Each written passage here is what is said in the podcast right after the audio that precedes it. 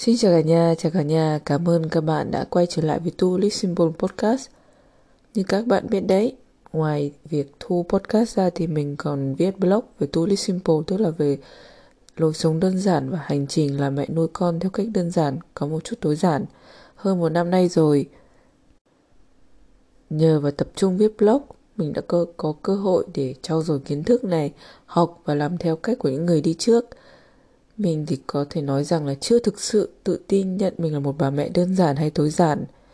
Nhưng mình mong muốn khi ghi lại hành trình chuyển biến mình từ một người ham mê vật chất như mua sắm ảo ạt, thường hay so sánh với các bạn đồng trang lứa để sau đó có kết luận mình không bằng người ta. Trước đây thì mình nghĩ thước đo hạnh phúc đó là việc sở hữu những gì mình có những gì để hiểu sâu xa hơn về lối sống tối giản, chúng ta nên biết rõ nguồn gốc và tại sao nó lại hiện diện trong cuộc sống. Nên đặt câu hỏi tại sao minimalist, tức là tối giản, đang ngày càng được giới trẻ yêu thích. Không chỉ trong việc trang trí nhà, nội thất, thời trang mà trào lưu này còn ảnh hưởng đến cả cách sống này, cách suy nghĩ, mang lại những thay đổi tích cực và trở thành nguồn cảm hứng mới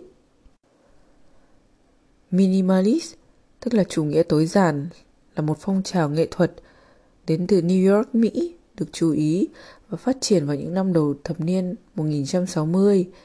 Ban đầu thì hình thức này chỉ phát triển trong hai lĩnh vực. Chính đó là điện ảnh và âm nhạc nhưng dần dần nó trở lên phổ biến như một triết lý và một cách sống.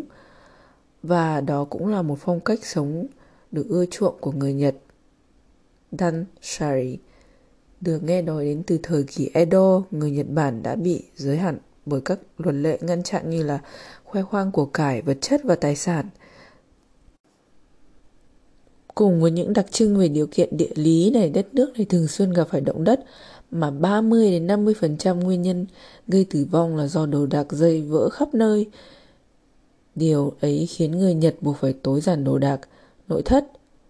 Dần dần thì lối sống Dansari đã trở thành lối sống và là một biểu tượng trong phong cách sinh hoạt của người Nhật.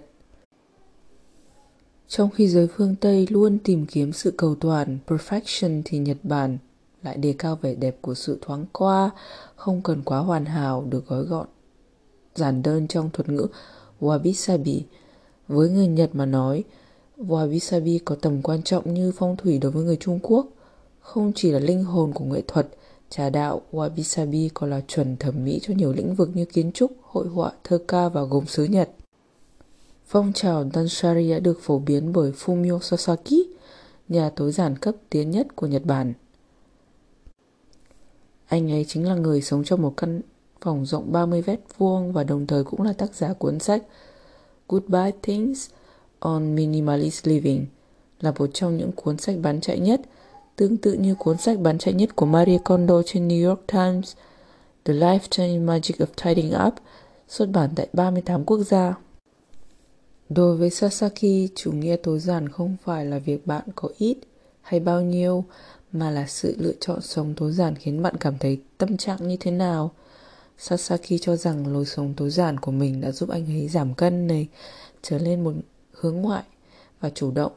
Trên hết cảm thấy hạnh phúc và biết ơn những gì anh ấy có. Còn đối với nữ hoàng dọn dẹp Marie Kondo, một trong những mẹo của cô đó là nếu bạn không chắc phải làm gì, hãy chọn điều hoặc hành động khơi dậy niềm vui.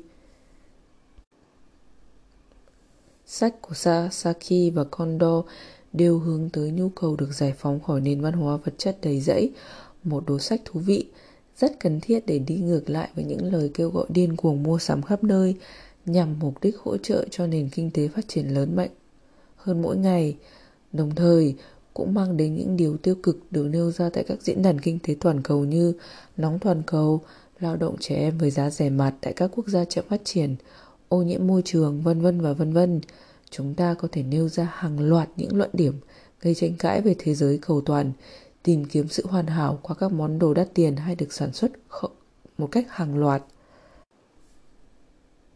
Các bạn đọc đến đây có lẽ đang phân vân um, Liệu mình có đi lạc đề hay không?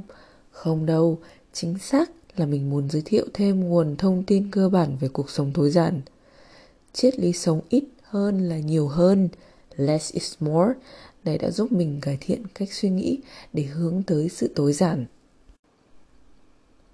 Vậy làm mẹ tối giản có những lợi ích gì?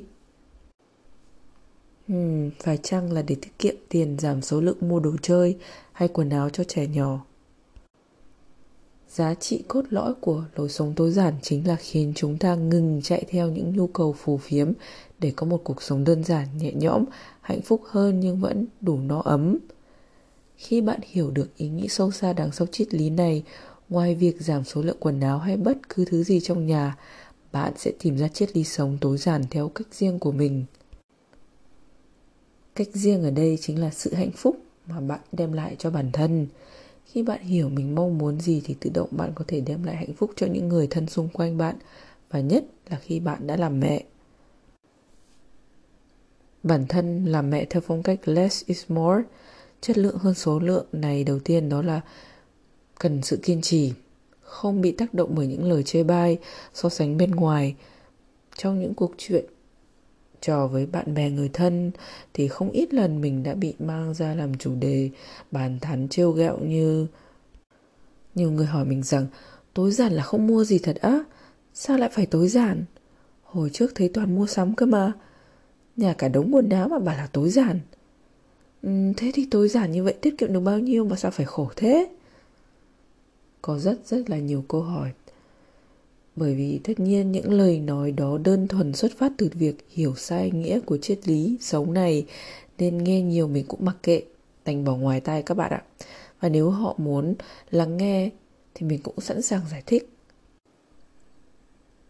Cuộc sống hiện đại có quá nhiều thứ khiến chúng ta quan tâm, bằng một cách nào đó đã lấy đi hầu hết thời gian khi chúng ta ít để ý đến bản thân và gia đình áp lực về tài chính công việc mệt mỏi.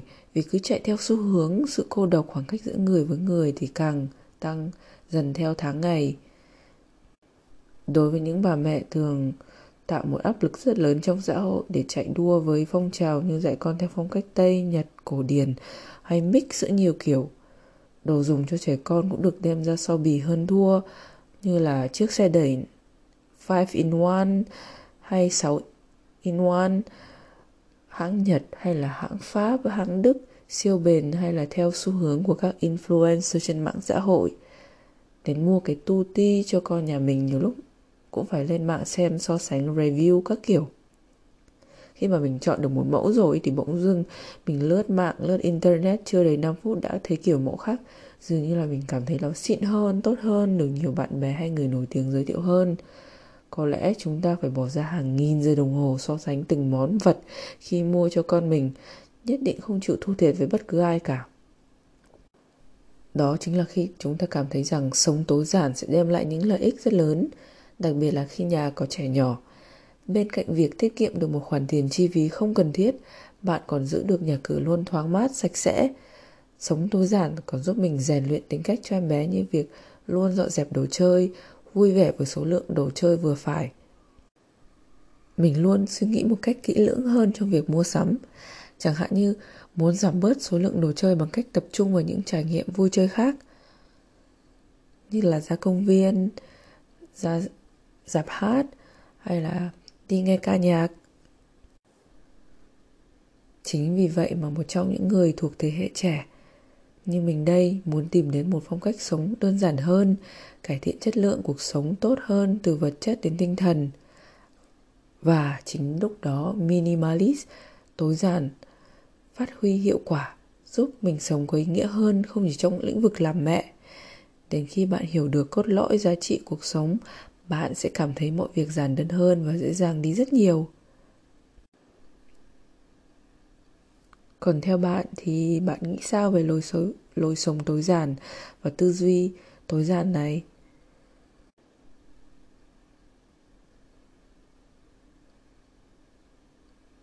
Chúc các bạn thành công trong việc tìm ra lựa chọn cho mình một cuộc sống cho dù là tối giản, đơn giản hay bất cứ một phong cách sống nào khác. Thì mình cũng mong các bạn thành công và hiểu được mình mong muốn gì trong cuộc sống. Cảm ơn các bạn đã lắng nghe podcast To Live Simple Sống Đơn Giản nhé. Hẹn gặp lại một ngày gần nhất. Chào các bạn. nếu như các bạn muốn uh, theo dõi các bài viết của mình thì hãy qua tolivesimple.com nhé và nếu cũng có thể bạn có thể ủng hộ mình podcast của mình cảm ơn các bạn chào xin chào